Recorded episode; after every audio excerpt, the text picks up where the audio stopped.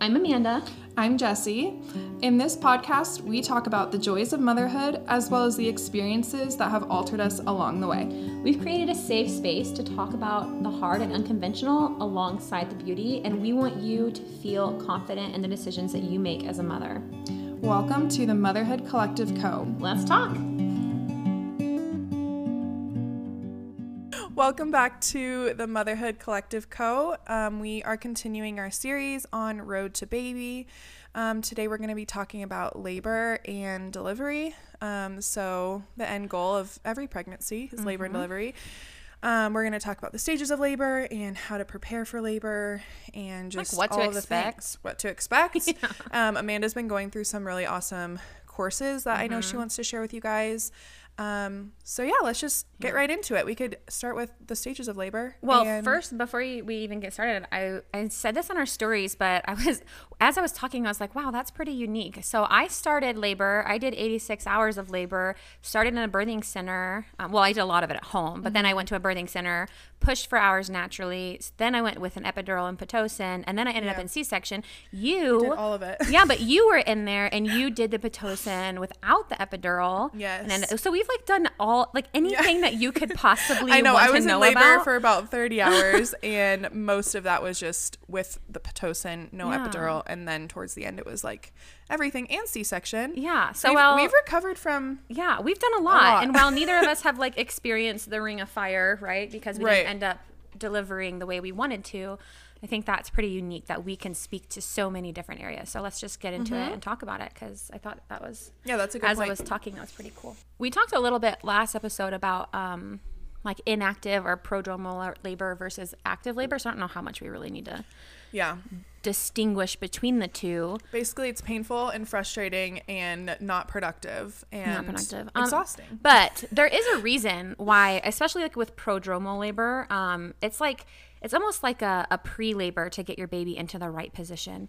So with Noah, once you know they did the C-section, they told me his um his neck was arched back, so his face was in my cervix. oh. And so for me, the reason I was probably in prodromal labor for two days was because my body was trying to fix that. So That there's sense. there's a purpose to it. It's just not thinning and opening your cervix. So once you get into active labor, that's when your cervix starts to thin out and Mm-hmm. you know, baby starts to descend a little bit more and you will know you know, at first you're going to be questioning like am I in active labor? Is is no, you're going to know Mm-hmm. when you're in active labor because it becomes a lot more intense the the um, contractions you'll feel in your belly will be much much different than Yeah. like prodromal. Prodromal is kind of like really uncomfortable Braxton Hicks, I Mm-hmm. would say. Still not fun. And a lot more consistent. Yeah. So, when you are transitioning into active labor, some people their water breaks right away. Sometimes it's just contractions that are um, steady and consistently certain time frames apart from each other. And you don't necessarily want to like rush to the hospital in that situation. No, no, because um, I, honestly, I and I spoke with my doula about this. She says I like to get girls to the hospital when they're eight to nine centimeters. Yeah. Um, because when you change environment, your labor will stall. Right. I don't think people are prepared for that. When a new person comes into the room, when you drive to the hospital, when you drive to the birthing center, whatever it is, when your environment changes, you can expect at least a 30 minute stall in labor Mm-hmm. because your body gets out. Birth is a parasympathetic process, Yeah. and your body goes into a sympathetic process when you when you change environment. So Yeah. it, you has to relax back into Yeah. it. It's trying to protect you from not having your baby in the yeah. car.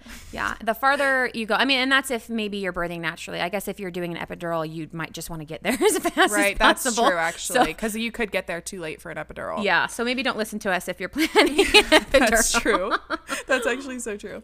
Um, it's just the only reason you wouldn't want to rush to the hospital is if you're looking for more of a low intervention birth Mm-hmm. because a lot of times if you're not dilated to a certain measure you're not even going to be able to get admitted and have your own room so they might tell you Mm-hmm. to like walk the halls or go on a walk or come back um, so it's kind of like if you want to deliver your baby there we could talk about you know what we can do in the early stages that doesn't necessarily Yeah. mean going to the hospital Yeah.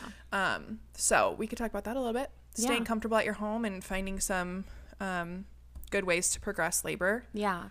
Um, the biggest thing you're going to do to stay comfortable at home is mentally prepare. Yeah. You you have. I mean, me- birth is ninety percent like a mental game because you have to keep your body relaxed and your mind relaxed if you want to birth your baby naturally. Because if you're fighting it, if you're panicking, if you're tightening your pelvic floor, baby's not going to come out, and that's where like failure to progress comes in. Yeah. Um, the fun thing about labor is the driver of labor, the driver of like uteral con- uterine contractions is oxytocin. Um, oxytocin is the love hormone. So if you can relax your body and like embrace those surges, you're gonna get big pushes of, of oxytocin, which um, will also kind of accelerate your your release of endorphins, Yeah. which is like a natural pain control. right. But the opposite of that is adrenaline. So if you get in, like Mm-hmm. I said earlier, birth is a parasympathetic process. If you're in fight or flight and you're releasing adrenaline, your body is going to say, this isn't a safe place for me to birth my baby. And labor is going to stall. So, Yeah. um, I know. I always found that to be so interesting that your body can like regress. So you can make Mm-hmm. progress. And then if you're not feeling safe and not in a safe environment, it's like our body's way of being like, okay, maybe we don't have our baby right here or right now. So you, being relaxed and being in, uh, in an environment where you trust all of the providers that you're around, whether that be your doula or your OB or your midwife, um, even your husband, whoever's going to be around you that you can trust that they will also be able to keep you calm and be on the same page with what you're looking for, I think makes a huge difference in feeling safe or not. yeah, 100%. And when you're laboring at home, there are things you can do to stay relaxed, stay comfortable. So, some of the things like I plan on doing, um, one is a bathtub. like getting in now, getting into the bathtub a little early can be um, because it makes you relax so much. I, I remember in my birthing center, like, we want to make sure you're getting in the bath at the right time because we don't want this to push you into like a stall of labor. So maybe work with your doula on that if you're going to be at home laboring. But um, bathtub shower that they Showers, did say I was gonna say if you're still like standing up or even Yeah. like sitting in like a squat position in the shower. yeah, different shower. Um, Or like nipple stimulation if you have like a pump or if you just are with your husband. I've heard like the same energy that makes the baby in the first place gets the baby out. So Mm-hmm. however you can stay just like calm and relaxed and I mean, I don't know how many women would actually feel like doing any of those things, but yeah, I mean, and still then, at home. Yeah, and there's also like the the comb method. So you put you get like a fine tooth comb and you put it right at the crease of your fingers where they meet your palm. Mm-hmm. Squeeze down on that. Um, but I think, like I said, most of it is just a mind game. And I've been taking. We'll talk a little bit about the pain free birth course later. But I've been taking that course, and hypnobirthing kind of teaches the same thing, where it's like if you can literally relax every muscle in your body during a contraction, they're not going to hurt. Yeah. They're going to feel uncomfortable. It's not like this is something that you're going to like be begging to do tomorrow after you did it today. But Well, there's less tension yes. fighting against the progression. Exactly. So um, I really do recommend taking a course because Yeah. it can prepare you for what to expect. So like keeping your body relaxed and ways you can do that. Um, I, your environment is huge. We were, we've already talked about like feeling safe, but like having and we'll t- I know we ha- you have a bullet to talk about later, but like a birth playlist, um, having birth affirmations written and placed around the room. I plan on like making a voice recording to myself. Of like, so pop my headphones in and listen to me calm me down because I know how to calm me down Yeah. you know what I mean? So, um, but also my doula is bringing um, at our next prenatal appointment a TENS unit. So, and you can get a TENS unit like anywhere. You can get one, I'm sure, on Amazon. But um, a TENS unit because especially if you end up in like back labor, um, a TENS unit can be really good. It's kind of like a distraction Yeah. against the pain. Um, I mean, your doula is going to be awesome for helping with pain management Yeah. too. Like counter pressure is Yes. so helpful. and like coaching your husband through it. Coaching your husband, yeah. And then there's also like a um like a sling method that some doulas will use that kind of just The like rebozo. yes. So that has that honestly helped me so much when I was in labor. Um so and if you are at the hospital, I know like even having like a peanut ball or a yoga ball um just to like have be in that position for baby to descend. Yeah, and positions really are helpful. Mm-hmm. everything because like if you can get into a position where your muscles can relax. Yeah. And I've said this on a previous episode. For me right now, it's like on all fours. I wouldn't be surprised if I give birth on all fours because Yeah. that's like the position I'm in for at least an hour a day yeah throughout the day. Mm-hmm. it makes sense because it opens up your pelvic floor and it like relaxes your back and, and your belly so just like nice. drops and I can breathe. it's true takes all the pressure off of all your organs Mm-hmm. um yeah, but with that, I mean, I think it's important to know when you should be calling your birth team. I know a lot of doulas have a time frame you can always add on to, but I think what's typical is like 12 hours. And then you can always like add on to that, but utilizing that to the best of your ability. Um, if you're having a home birth, when to call your midwife. If you're, um, you know, going into the hospital, when to make that call. I yeah, and once you get into the third trimester, they're gonna like coach you through that. They're gonna Yeah. tell you. Now, if you're doing the OB route, but you still want to do natural, then maybe I think they have you come in a little bit early. Um, the other thing that they'll tell you is like when your water breaks, call. You don't have to call when your water breaks. Your chances of infection, I I looked up the stats because I know you like stats. They are low. They're so Yeah. so low. So if you're and easily easily fixed with an antibiotic. Yeah, well, and like the thing is, the vagina is not a sponge. It is it seals. So like unless you're putting things up there, I really wouldn't worry about it. like cervical checks and Foley bulbs and stuff that they yeah that shouldn't be going up there. Yeah, that's where infection comes into play. But if you're like just not doing anything, I and my midwife with Noah even recommended if your water breaks at home and you're still having the labor at home, just don't get in the tub. yeah. Um, once your water breaks. and honestly, I will say with how like strict the hospital was that I gave birth at and how like forceful they were about things, that was one thing they weren't freaking me out about. Good, Was my good. water being broke. They broke my water before I was even a centimeter dilated, which is just like Bizarre. Oh not evidence based gosh, care. no. But um, they did not make me feel like I was on a clock as far as um, my water breaking. I remember at one point I did reach the 24 hour mark, and my OB even said like, "It's not that big of a deal. Like we're not gonna say this is this is it. Now you need to like be done with labor." yeah. Um, so I thought that was kind of like with how crazy they were about things. The fact that that wasn't something they stressed about, I think, is interesting to note. if your you water breaks and it's not dark and it doesn't have an odor, Right. you're fine. Yeah. Um, yeah, that reminds me too of losing your mucus plug. Yes. Um, that does not indicate that you're in labor. Because it can grow right back. Yeah, yeah. So, um, and, and a lot of times it is a sign that labor is coming. Mm-hmm. Does not mean you're in labor. I wouldn't, you know, maybe if you have a midwife, send her a picture. But Yeah. I mean, it's just a weird glob of cervical, cervical mucus. Mm-hmm. Um, but it has no meaning in terms of when labor is going to start. So don't panic if that happens. Right. Um, so let's talk about if you're not doing a home birth and you're going into the hospital. Um, something that's super common when you go into a hospital or even a birthing center is vaginal exams. Yeah. So typically they'll do a vaginal exam when you get in um, because you have to be a certain amount of centimeters dilated To get a bed. to get it to get into labor and delivery. Um, but after that, they really like to do them a lot. And let me just tell you right now, as someone who I'm a sexual abuse survivor, so this is a screening question I have for any of my birth team is you may not touch me. So like and and cervical checks, I think, or vaginal exams, they're they're I wouldn't say pointless, but you can be four centimeters and 30 minutes later you're 10 and you deliver, or you could be eight centimeters and then you're still gonna have two or three days. And it's almost kind of like discouraging because Uh-huh. like I almost think that my birth could have gone really differently had we not done a cervical exam every hour. Yeah. Because to be in 30 hours of productive labor where you're battling these contractions and then to be told you're only dilated to a 2, it's like that is so discouraging and it it almost it almost makes you shut down a little bit to be like, oh, maybe this is not going to work this way. Yeah, I would. Whereas if you would just kind of like, yeah, relax and let that Mm-hmm. progress. But there are some women out there who might be like, I really want to know where I'm at. And that's, That's totally fine. fine. But I think we're just kind of advocating on the other end of like, they're not necessary. Like, you don't And they don't tell you them. any- they don't tell you anything. They really because, like don't. Mm-hmm. Amanda said, it could change so quickly, one way or the other. Um, you can regress and you can progress very quickly. So, So, if opting out is something you want to do, just have it on your written birth plan that you hand the staff when you get into the hospital. I politely opt out of vaginal exams mm-hmm. unless medically necessary, Yeah. and then you can consult with me.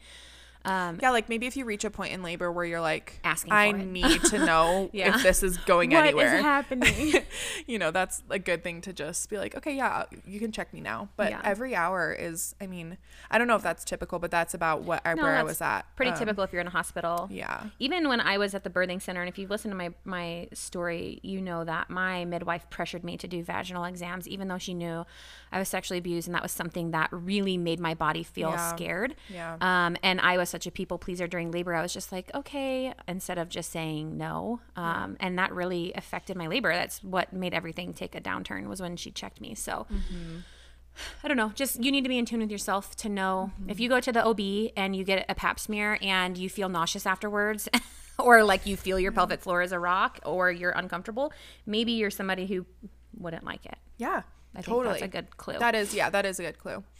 And even if pap smears don't bother you and you just are more like, I know I'm going to get in my head if this doesn't constantly progress. Mm-hmm. Um, because stalling during labor is so normal and so natural and it, it is going to happen and it's okay. And it's not a sign that you're in, your baby's in distress or it's not working. It's just your body giving itself a break and it's, it's going to be okay. But I think having that, um, you're two centimeters right now, and then four hours later, you're still two Mm-hmm. centimeters. Um, pending anything going on with the baby's heart rate or anything, that could just be how your body's progressing. Yeah, and, and, you just said something that made me think. Um, and it's in a birth plan, so when we talk about birth plans, we can skip this part. But having continuous monitoring, yeah, not which we might not have the option for. Oh, I've already looked into it, and I can refuse treatment. I don't. Okay. I do. They cannot force me to do it. I will just keep taking it off. Yeah. Mm-hmm. Um, because what happens when you're in labor, and your uterus contracts, your baby's heart rate decreases. yeah, It's just that's totally Mm-hmm. normal. That is because they are experiencing a level of stress. It's like the way that I think of it, it's like it's like a wave when you're in the ocean. A wave is like hitting your baby, and then they come up for a break, and they're like, okay, that Yeah. was what was that? And then another Yeah. wave comes, but they're having breaks in between to recover. Yeah. And I think having a provider who's a- who's evidence based to be able to say, yes, your baby's heart rate is going to a decel Yeah. after each contraction, but as long as it recovers and we're still making progress between each one, it's okay. Yeah. Because they're experiencing, I mean, just like our heart rates are changing while we're in labor, and we, you know, if we had a continual like monitoring of our heart rate, I'm sure it would be like increasing, increasing with each contraction, and then Mm-hmm. like taking a break and increasing. The same with our blood pressure, and same with like, so it's you know, it's information that you don't necessarily like. You can't do a lot with no. And what happens? your baby's heart rate will decrease. Yeah, and what happens when it's continuous is that your provider could start really paying attention to the pattern and then say your baby's in distress we need to c-section now which is kind of what happened to me um, when i was in the hospital a hospital they did let me labor overnight with pitocin epidural. And then by the morning i think i was just done. Um, but his heart rate was decreasing every time there was a pitocin surge. So they're like okay i think we need to go into c-section. And i you know, and, and that's just a cascade of the cascade of intervention starts with external fetal monitoring or internal fetal monitoring continuous. So you can request on your birth plan to have intermittent monitoring, but something that you need to remember as a birthing woman as the person who's delivering this baby is that you did not lose your right to refuse treatment just because you became pregnant. So if they like because Jessie and I are shooting for a VBAC, the hospital I'm going to says, "Ooh, you have to have continuous fetal monitoring. It can be external, it can be wireless. Um, I'm just going to take it off. They can keep coming in and putting it back on to check me every once in a while for intermittent intermittent monitoring, but I'm not going to allow it. And it's your body, it's your choice. They can't force you into anything. You're willing to take their risk, the risk that that they're trying to monitor, which I don't even understand. Um, Well, the, I'll, I'll talk about the risk really quick because I feel like it's it's rare, but it happens where, and it's not an emergency. Um, so I should just preface it with that. But sometimes what can happen is your baby can get very wrapped up in its cord. Um, I also, before I even get into that, want to say a third of babies will come out with a nuchal cord, Yeah, which means it's wrapped around their neck, and it's it's completely fine. they don't need oxygen. And in a lot of situations, it's actually your baby um, using, like, you have a long cord and your baby is wrapping itself in it to prevent cord prolapse, which is an emergency. Yeah. And so it's actually kind of cool. Like, your baby is working with your body and saying, like, okay, we're going to do this. And it's like, I feel like it's God's way of like protecting a lot of times from cord prolapse because, like, that is an, that is an imminent emergency. So I just think, like, nuchal cords have come off as like very scary, but they're Yeah. in a third of babies, and it's very normal. And your midwife or your OB will see that and pull it over their face, yeah, and it'll just be pull it over. totally fine. So many videos. Um, seen of that. but the the thing about continual fetal monitoring that you would the information you would receive is if you know say you're not progressing at all and it's been like 10 hours and you're at three centimeters um, your baby could have done the same thing with a shorter cord and is actually unable to descend um, and having the monitoring of their heart rate will tell you a little bit of information about that.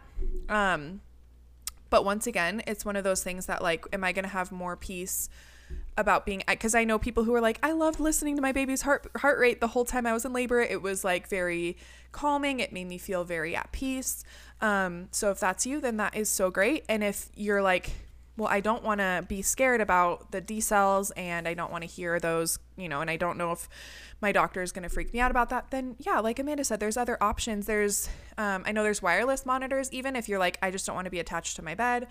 Um, Yeah. Some hospitals have the wireless ones, but just so you know the full spectrum of information and you're able to like make that decision, um, I think there's, you know, as long as they're checking in on your baby's heart rate throughout labor, most babies tolerate labor totally fine. Yeah. Um, I think there's like a very small percentage of them that don't and that would be maybe the situation where they're like okay your baby's like acting up a little and we need to like you know just pay closer attention to them but Yeah. um that's rare Yeah. so but I, I you know, I think we're always just advocating for you to look into why they do things. yeah because not i think hospitals are very liability oriented and also very they see the worst case scenarios sometimes um, but most births are not worst case scenarios those are the rare ones um, so I, I just also think that VBAC is not a reason to be continuously monitoring me. I think that's ridiculous. Yeah and i think there's a lot of yeah i think there's a lot of providers who agree with that. And so like once again you know we've talked about that before but finding providers that our evidence base is huge. Um i recently was speaking to a midwife and i just want to share this really quick because it just like gives you an idea of some of the stats that you might hear like thrown out there that sound really scary um, but you need to keep things in like very contextual. So she was saying like people will say your risk of uterine rupture triples if you have a scar across your uterus from a previous cesarean. Well your your risk of uterine rupture if you've never had a cesarean is 0.5% so if that triples it goes up to 1.5% so like you need to keep things contextual because like people could throw things out there. Yeah but your uterine rupture risk is now three times okay well 1.5% yeah i mean three t- that did triple but like we got to look at it from a whole perspective. Um and then one more thing about fetal monitoring, and then we can move on. Um, the internal fetal monitor is something that I would have you guys look up because I don't know that people really know um, what happens with an internal fetal monitor, but it is a small screw that is placed in your in your baby's skull. really Um, yes. So look up what that looks like because that is the one that goes inside of you and attaches to your baby's head. And they might say that if like your baby's heart rate isn't being consistently picked up by the external monitors or um, you know, something like that. But I think you have to have it though if you have an epidural. I don't think you have an option for internal fetal monitoring if you have an epidural. oh, interesting. So I don't know. Maybe look that up. Ask your provider if that's something they use at their hospital. That's what all I'm seeing on Google right now. Um, but there might be one that like suctions to their head or something more safe than that. Um, and I'm sure it doesn't like. It's just something to know, you Yeah. know, because it's just one of those things where you want to know the full spectrum of what's going on. And I feel like the more that you know, the less fear that you have because you just feel more empowered to like have the full spectrum of information going into every decision. Yeah. So that's really our heart. It's like not to be like, and this is scary and this is scary and this. It's just like we just want you to be able to make a full spectrum decision. Yeah, most people don't aren't educated when they go into the hospital because our providers don't educate us, which is really unfortunate. Um, and we I and they don't have the time to like they have like a hundred patients that they see like weekly so how are they going to sit down and prepare you personally every time like that just like they you know they won't there are maybe some providers that will sit with you and have that conversation but i think more often than not they're going to expect that you're kind of either looking into that or that you're just kind of trusting their lead Yeah, most um, of them are just expecting that you trust their Right. You start asking questions and be like, "Why are we talking about?" Yeah. I remember like I remember after we scheduled my induction, I was so uneasy about it. I scheduled two appointments with my OB in one week just to go in and talk with her a little bit Yeah. of, more about what that process would look like and if she was sure that this was the route we needed to take. Mm-hmm. And each each meeting was like 3 minutes long and she was like, "Yep, this is what I think." Like, "Yep, this is what."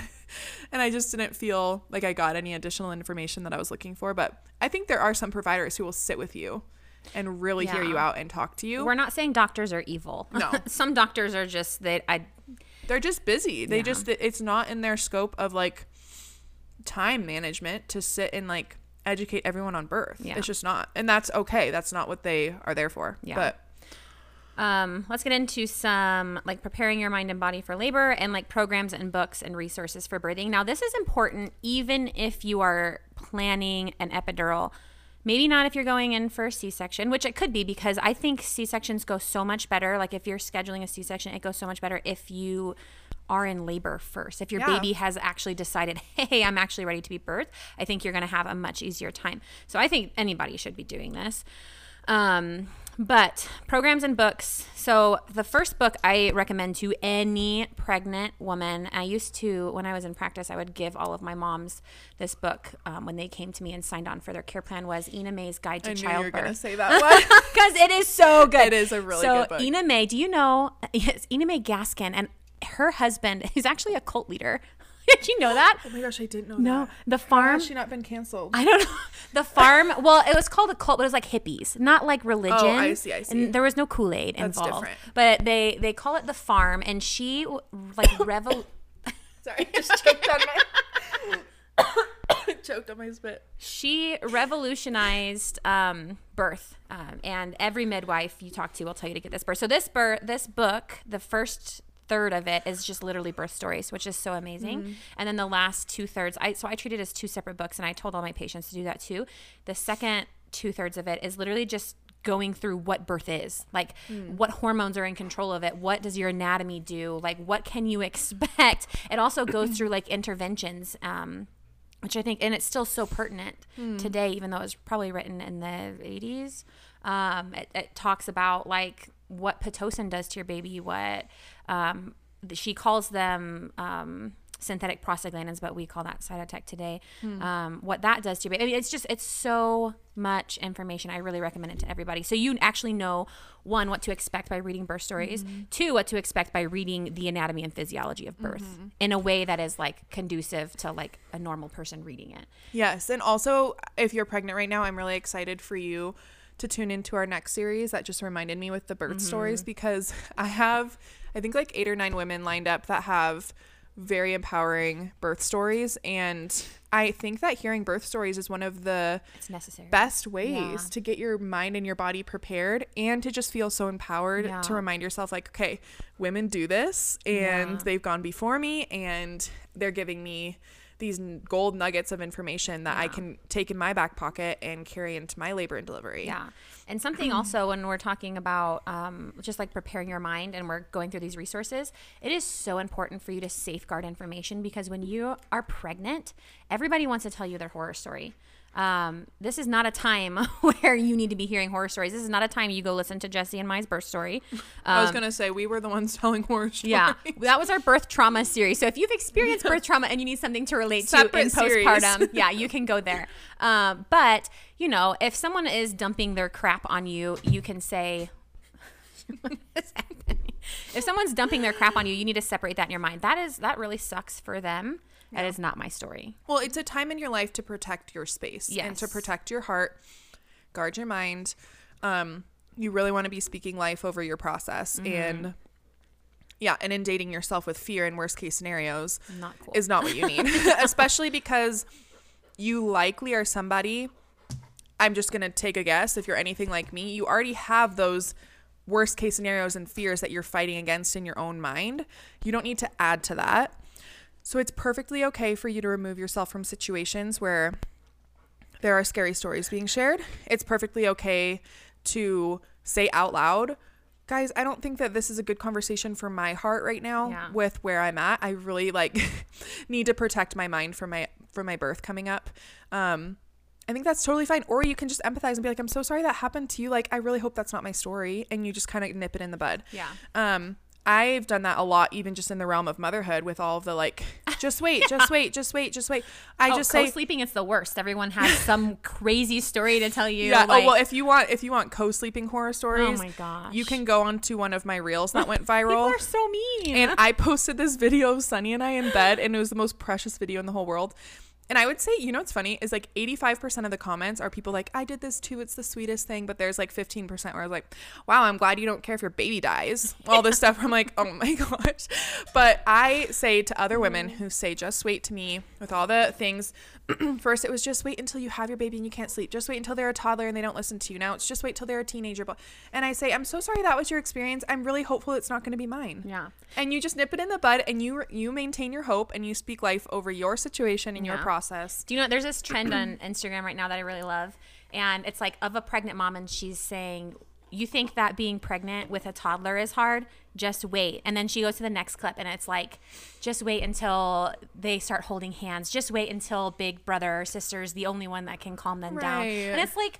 We need more of that Yeah. in motherhood. I think that was our intention behind starting our page at all was just like more hope in motherhood and more Mm-hmm. Joy because there is enough. Like I, I hear people say it all the time. Like I'm so happy our generation doesn't lie about motherhood anymore. We destroyed Right. motherhood. It's yeah, we've made it seem like destroyed it's the biggest burden that you need wine to be able to survive it. So and don't listen to those people. We do lie about motherhood because Mm-hmm. if you are mentally wanting, mentally prepared, and spiritually you're like wanting to be a mother, you are going to love your job every single day. Yes, one thousand percent.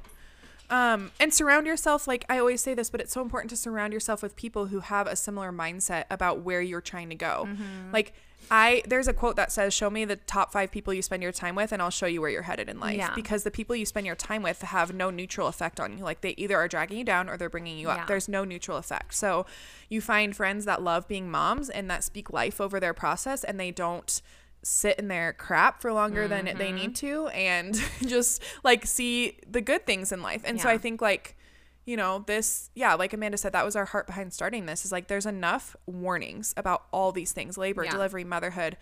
But um let's talk about all that can happen if we can shift our perspectives Yeah. and really prepare our hearts. So Anyways, anyways, that was a little a little Tangent. but um, but uh, keep going on the important. the um, resources and things. So we had Yeah. a lot of questions in the question box we posted on Instagram about hypnobirth versus pain-free Yes. birth. Um, I'm still taking the pain-free birth. I'm about halfway through it. It's so much information. yeah, you should just give give us a rundown on like each of their philosophies. They're so very that they know kind of like what They're they're very similar. They just have different teaching methods. So hypnobirthing, um, you go into the class or you get the book, um, and it talks about a lot about the physiology and the anatomy of birth, which I think every woman needs to know. And then they talk about ways to control your mind during birth. So when they talk about hypnobirthing, it's literally just controlling your own thought process while you're birthing. They do it through um, like their big, their most popular one is like the rainbow method. So it's like putting different colors to each body part, and while you're in a surge, you're like going through the different colors, and you're you're speaking life into each part of your body, and it is really beautiful. And isn't there like a Christian hypno- hypnobirthing I'm course? not sure. I took it through a, a doula um, at the birthing center with Noah, and Like, I really did you think it was like wonky at all, or did you think it was like okay? No, I thought it was great. Okay. I, think the name is misleading because you're not like it is too. you're Like, not you being getting hypnotized. hypnotized? You're not being. You're you're just meditating while I haven't. you're I haven't done any of these, so I'm just letting Amanda educate me even Yeah. because I haven't taken any courses. But The thing with hypnobirthing is, um, you're gonna get whatever teacher you get. You could just get the book. Mm-hmm. If you get, I do recommend you get the book and you read through the book because I think there are some really, really great tidbits of information on how to stay calm there. The pain-free birthing. Can you look up what her name is? yeah, I feel like the pain-free birth course is by a doula. Let me get her name so I don't butcher it. And her Instagram page is literally just pain-free birth. the coolest stories. Karen Welton. Karen Welton. Karen Welton. So the thing I like about this is that it is a course that you can access whenever you want. You can do it whenever you want, and you have lifetime access to it. And it's going to be the same because she's teaching it to you. And isn't she a Christian? Yes. So it is very Christian based. She prays Yeah. over you in every single um every single little episode, not episode, uh course module.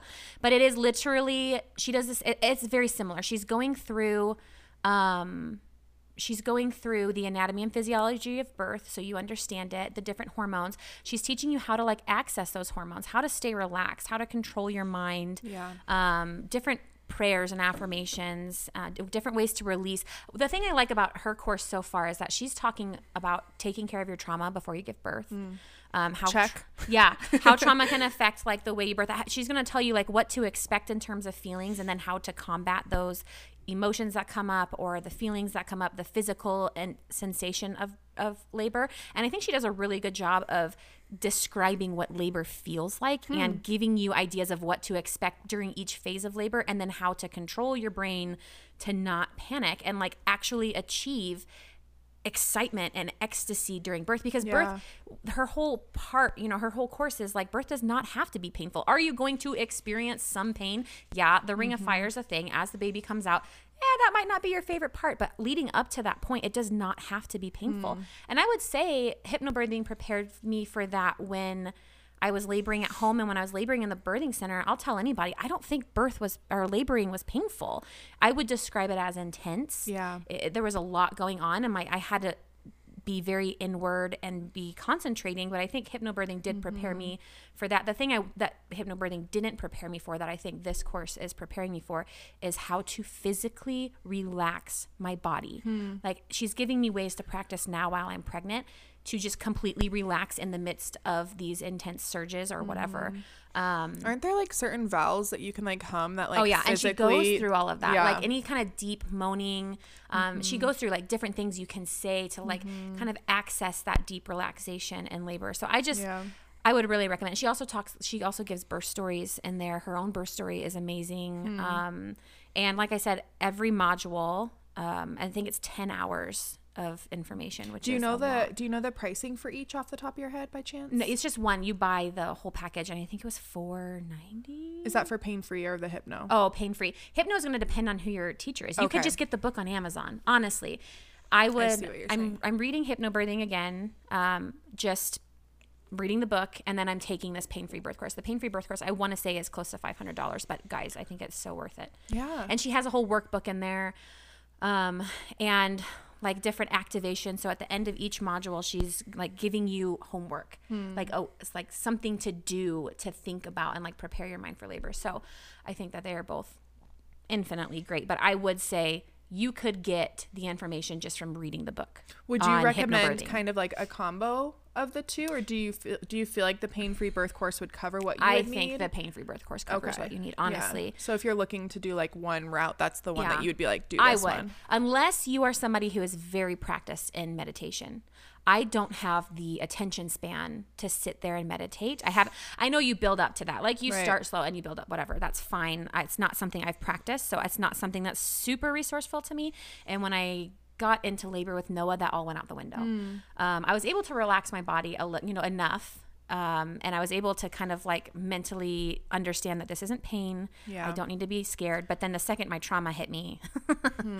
um, all of that went out the window. So I think pain free birth for mental preparation and pain control is going to be your best bet. It's really great. Yeah. really- and worth everything. That's penny. awesome. And I know a lot of you were asking us kind of more information about that. So hopefully we covered what you needed to know. Yeah. Um, but feel free to message us and Amanda will get back to you um, about any more specific questions because I Mm-hmm. Yeah. know that that can be a lot of money for some people Yeah, to spend and you want to make sure that that's something that you want. Yep. We will help you DM through that. or email us, whatever. Yeah. Um, Um, but other books, the Bradley method is really, really great, Mm-hmm. especially if you're not going, if you can't hire a doula.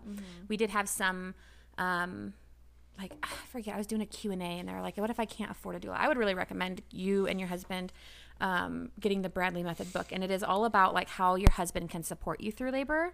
Um, different things that he can be saying, different things he can be doing, like positions he can be putting you in, counter pressure, like all of that. I think it's really great. Yeah, I would also say if you can't afford a doula, a little like loophole that you could look into is certifying like a friend or a Yeah. family member that you feel really comfortable. I said that on the story, like I'll be You your did? friend. I did. I said I'll be your friend to come be your Um, doula. Because somebody like if somebody say you have like a really close friend that you feel so safe around and they are really educated in the realm of birth. and they have a big mouth and will advocate for you. Yeah, like just find one of those people and be like, "Hey, would you is there any way that you would like get certified to be a doula for my birth or like it's a very um I'm pretty sure it's just an online program you can access. You know, just Um, maybe ask a doula because what kind of credentials are they providing? I don't know that. Do you have I to be think there's a- certified? I remember I know during to, COVID. to be a doula, you need to be certified. So but- yeah, to be a doula, you need to be certified. Because I remember during COVID, they were only allowing my husband in, and if he were to have a fever, he wouldn't he wasn't going to be allowed to be there even if it wasn't covid So crazy. Terrifying. was I so. I literally quarantined him. I'm like, you're not going anywhere for like five weeks before my birth. I was like, please don't go anywhere. I need you when I'm there. Um, but then also, I had a doula who was also my aunt, um, and she needed a certification. Like they they asked for like very specific credentials in order for her to come in. Mm-hmm. I don't think it's that crazy anymore. Like I, I think people are Most allowed in hospitals even don't have any visitation, especially right now. Because right now, when we're reco- when we're recording this, it's May and flu season. Yeah. I'm putting that in air quotes. Flu season is not a Yeah. thing right now. So like there are no any hospital that I've looked at in Colorado has no visitor restrictions. Okay. So you could even, I mean, like I would do this for any of my friends. That's maybe why I'm volunteering your friends. if they asked me to like read a book or do a course and like come support them during labor, I would 1000% do that. So um, that's another option if you can't afford it because I know that that is another expense on top of delivering and that's not something everyone can afford. But like Amanda said, it is worth it if you can splurge a little bit Yeah. and um, really create that safe space for you. Yeah. Um, but To finish other up things. books. Oh, go too. for it. Yeah. Sorry, there's a couple more to finish up books. So we talked about Ina May's um, Guide to Childbirth. We talked about pain. Uh, sorry, we talked about hypnobirthing book. I think is great. Um, oh gosh, it literally just slipped my mind. What am I doing? Oh, my doula recommended the book, and I haven't read it, but uh, recommended the book Home Birth at the Hospital. Oh, yeah, so if you're said that. trying to do natural birth at a hospital, that's a great one. And then something I actually just ordered on Amazon um, that was recommended in the Pain Free Birth course. If you're a sexual abuse survivor, is When the Survivor Gives Birth, Hmm. and that, gosh, I wish I would have been more. Uh, self-aware whenever I got pregnant with Noah because I would have probably experienced much different labor and delivery. But sexual abuse survivors do need to be aware that your body uh, will probably go into fight or flight when your pelvic floor is engaged. So mentally preparing for that with with therapy and with you know books um, like your body keeps the score very important. Um, in terms of books, I think that those are my my top ones. That Yeah, that's great. That's good information to have. Just hop on Amazon and Mm-hmm. order what you think you'd want to read. You want to talk about birth plans real quick, and then Um, we'll get on to Yeah, I was gonna just offer up my oh really quickly. yeah. Um, so just a little. I know Amanda touched on like some things to keep you comfortable while you're at the hospital and while you're at home. Um, birthing playlists. Mm-hmm. I just wanted to volunteer my birthing playlist on Spotify. It's public, um, and if you want the link or the screenshot of where to find that, you can message us. Um, there are like I think. 20 hours of songs on there Yeah. and they're all worship songs so also know that if that's something Yeah. that you want um, bring like you need to activate all of your senses when you're in the hospital. So lighting, we talked about hearing. Mm-hmm. yeah getting you can get it's actually really common to get like twinkle lights or something to decorate your room Put your birth Um, affirmations up for don't sight. feel like you're being like too much and i only say that because i would need to hear that like don't feel like you're being you know too bougie or high maintenance like this is your space to welcome your baby into the world like bring the lighting bring the affirmation cards you know um bring your comfy bedding bring your whatever yes, you bring need your own pillow. 100% bring your Yeah. own pillow.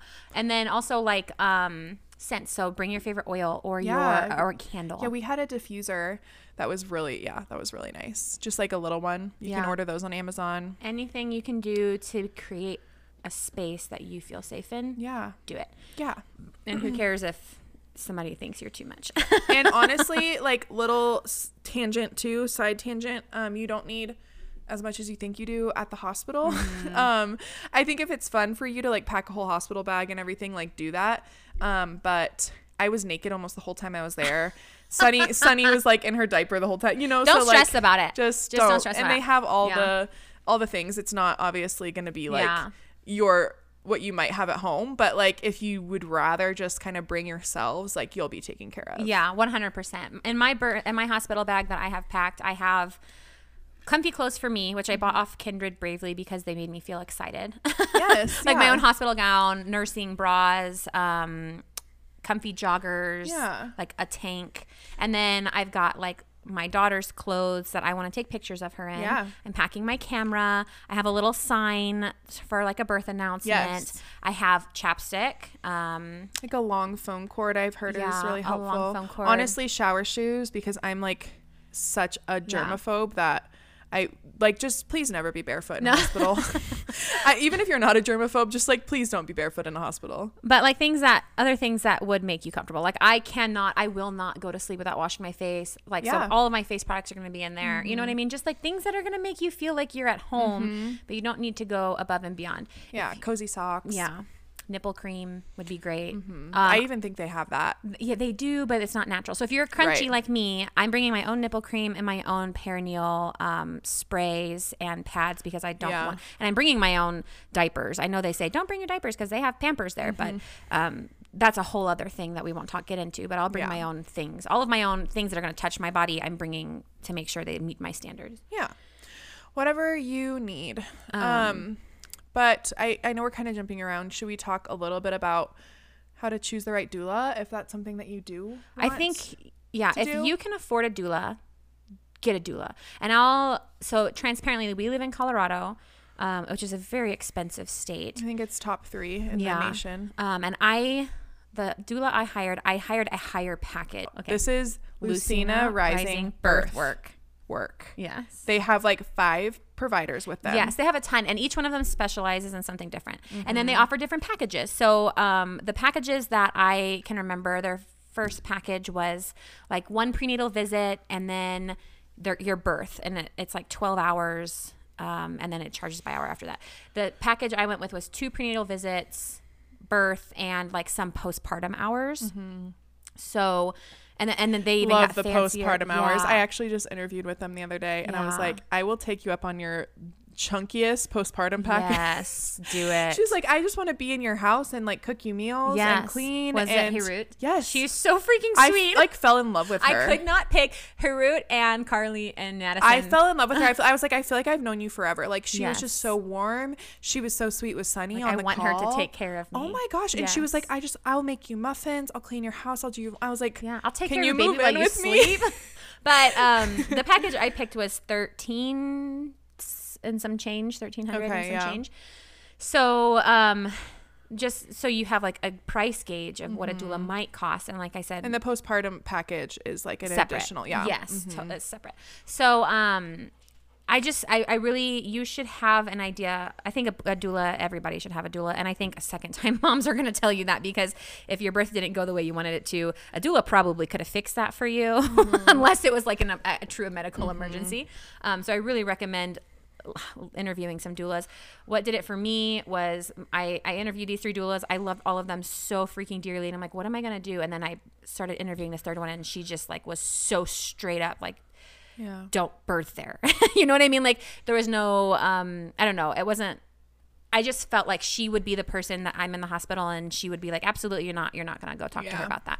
Um, and that's what I need because I didn't feel like I could voice my, my wants and my needs when I was in the hospital and the birthing center with Noah. So that was what was important to me. Yeah. But maybe when you were in labor or if you're worried about like comfort measures, you need someone who's going to be very motherly, very comforting, very like hands-on, I know. I feel like that's kind of what I need because Yeah. I I feel like I've become someone that can advocate for myself, but I feel like I need more of like yeah, like a motherly presence Yeah. that will like just talk me down Yeah. and just be like, it's okay, you're okay, Yeah. like just kind of like more of that. they also have um like if you're a woman of color it is more dangerous to birth in our country the stats Yeah. there are not cool so they also have somebody that specializes in that like that's her passion so you can go like if you're fine if you find um like a doula company that you really love like a practice and they have different um, doulas like just read their bios because they're going to tell you like what they're passionate about and if it matches your passions i think that's great Yeah, and did it? Did you interview everyone in person or did you do phone calls? it was like all video calls Okay.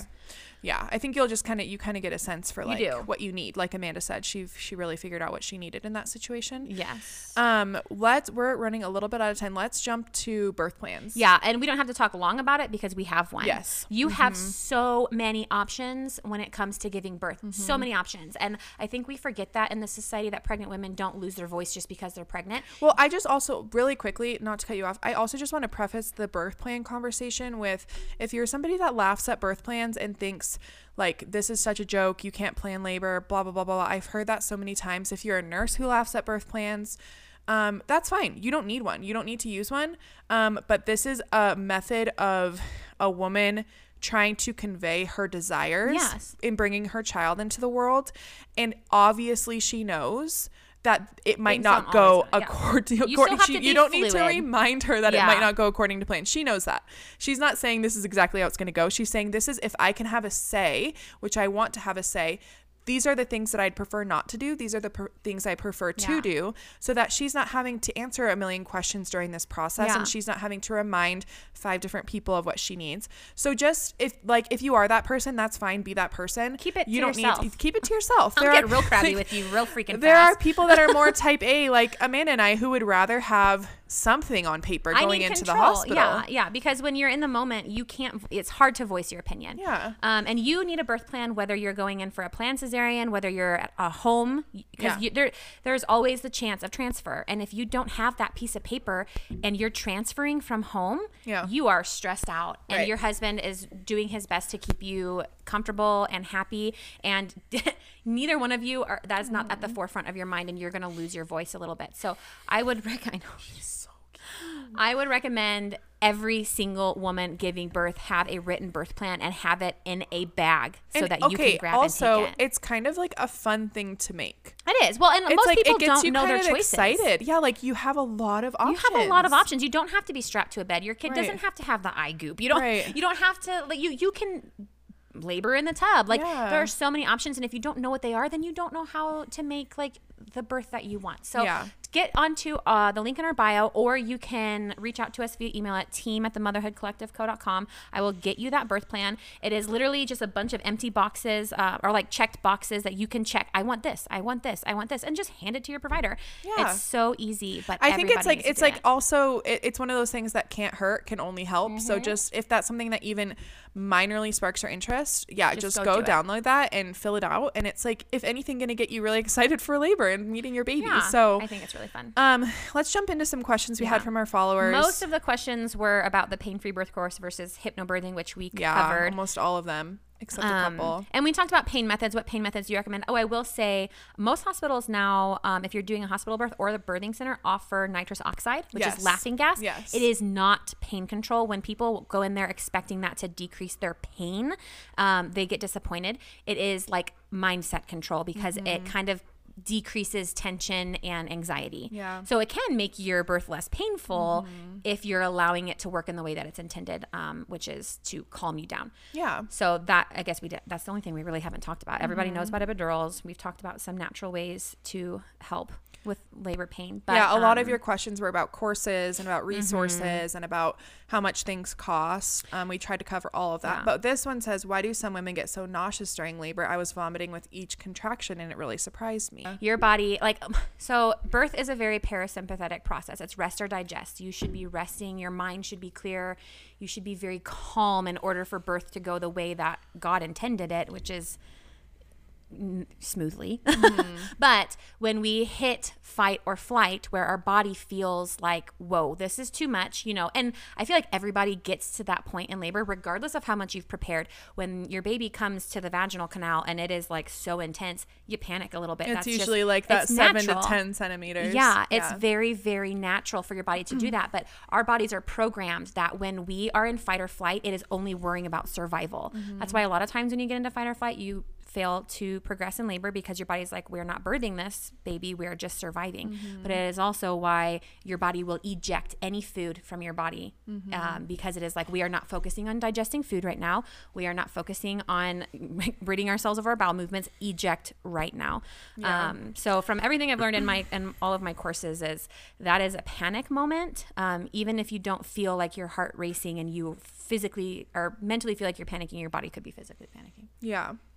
Do you think, I mean, do you think there's also the option of like, you're just in a lot of pain or no? But that is your when your body's in a lot of pain, your body is going to go into fight or flight and that's Yeah. what's causing you to kind of throw up. Yeah. It's just focusing on getting rid of the pain. It's focusing on getting through the pain and it doesn't want Right. to think about digesting food, so it says Yeah. out with all of the food.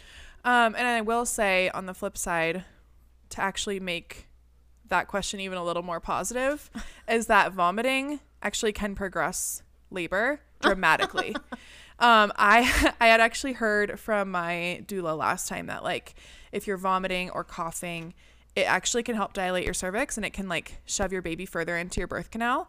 Um, and there's been women who have vomited while they're pushing and their baby just comes flying out. Interesting. Um, because it's almost like you're, I mean, it, it kind of makes sense because like when I was vomiting with my pregnancies, I've lost control of my bladder before. And it's like, that kind of makes sense where you're just so focused on another area of your body that that one like completely relaxes. Yeah.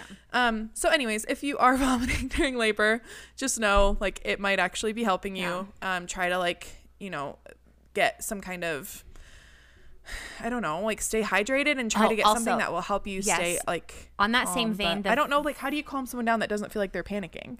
I don't know. It- It's all it's I'm all like, mind I work. actually don't have advice I don't actually have advice for that either because I was the same way with Noah. I was vomiting between every contraction and it was horrendous. And Mm-hmm. it, you know, you're getting rid of all the nutrients in your body while you're running a marathon, and that's not good. Um, Yeah. Something I will say is um, the reason why they don't want you to eat in labor is if for the very weird and small chance they have to put you under general anesthesia for a Mm-hmm. C-section, which they don't do unless like something A crash. C-section only happens if your baby's heart rate is like completely gone. Yes. Um, but even if they have to put you I under anesthesia for a C-section, they they, they make you not eat in case you asphy- asphyxiate. Yeah. And I think the chances I looked this up before I should have written it down. The chances of as, as the chances of asphyxiating um, under general anesthesia, even with food in your body, is like 0.1%. Don't quote me on that. You can look it up right now if you want to. But it Yeah. is ridiculously low. And you know what? If someone is in a car crash outside and they're eating a burger, they're still going to put them under general anesthesia and they're going to be just fine. The Mm-hmm. Yeah. risk of asphyxiating under general anesthesia with food in your system is incredibly low. And that is not evidence based practice anymore. Well, and emergency surgeries happen all the time without the, That's what- yeah, that's what I mean about f- the car accident. Yeah, like Yeah. So that is not evidence based practice. So I am sneaking food into the hospital and I don't care if someone catches me eating. Yeah, I mean, Um, I ate during I ate during my labor with Sunny, and I did puke my entire C-section, and I was Yeah. fine. I mean, I wasn't I wasn't knocked out, obviously, but um, just to give you a little idea, like. yeah. But yeah, do the up- research, and if you feel comfortable with that, um, bring snacks because you can bring even just like honey sticks can help your stomach. Um, peppermint gum if you're nauseous. Peppermint oil if you're nauseous and throwing up. Um, crackers, like Yeah. any kind of like water. And I know they're gonna say like you can't have anything enter your mouth. Well, hmm, But they will give you like Jello and ice chips. I think regardless. know. I they did give me a bunch of Jello and ice chips. when I got there, they Um, stuck me on an IV and told me I couldn't have anything. Okay, yeah. I mean, I guess it just depends where you're going. Mm-hmm. Um, and if you, the last thing I'll say, I know I this know is keep saying this is like a lot of stuff to be like fourth this and this and this and this and this. Um, yeah, truly the last thing that I will say is because you just brought up IVs. Um, if you're not getting an epidural, um, I wouldn't. I wouldn't jump immediately to getting a bunch of IV fluids. That's in our birth plan. I Yeah. want to hydrate myself, not do IV fluids. You can select that as a choice. Yeah, there's pros and cons to IV fluids, but if you don't need them and if you're not getting an epidural, um, it can actually like negatively impact how you feel. Um, you have a in in labor. arm and you're yeah, attached to a and you can just, but you can also just get like very like bloated with water, Yeah. like very full of water, Yeah. especially if you're there for a long time. So Needing to pee a lot and peeing in labor is hard. yeah, so I just wanted to yeah. add that in there because that was just a random thing. This is just like jumping all over the place, but I know you guys are here for the ride, so thank you for pulling. we did along. have bullets for this one. We just did them out of order. So it was just it was the just beneficial. unpredictable, you know. We just went with it. Um, we've both had really long weeks, so just bear with us. But um, That yeah, we're so yeah, we're so grateful you guys are here and listening, and we just like really hope and pray that your birth goes the way that you're planning for. Um, please reach out with any questions that you have. We're happy to um, answer any more or help you in any way that you need. If you're interested in hiring our doula Mm-hmm. team, um, please reach out to us as well, and we will send you their information. Yeah. We are really here to make sure that you guys have what you need going into um, having a peaceful and um, memorable in the best ways kind Yeah. of labor and And if you have a question, please ask it because I will anonymously share the question on Instagram and answer it for everybody else who's wondering the same Yeah. thing. So we really love it when that happens. yeah, um, our next episode is going to be about miscarriage and loss and um, Pregnancy after. pregnancy after that because that is the road to baby for a lot of people too. So um, stay tuned for that, and we will see you guys next week.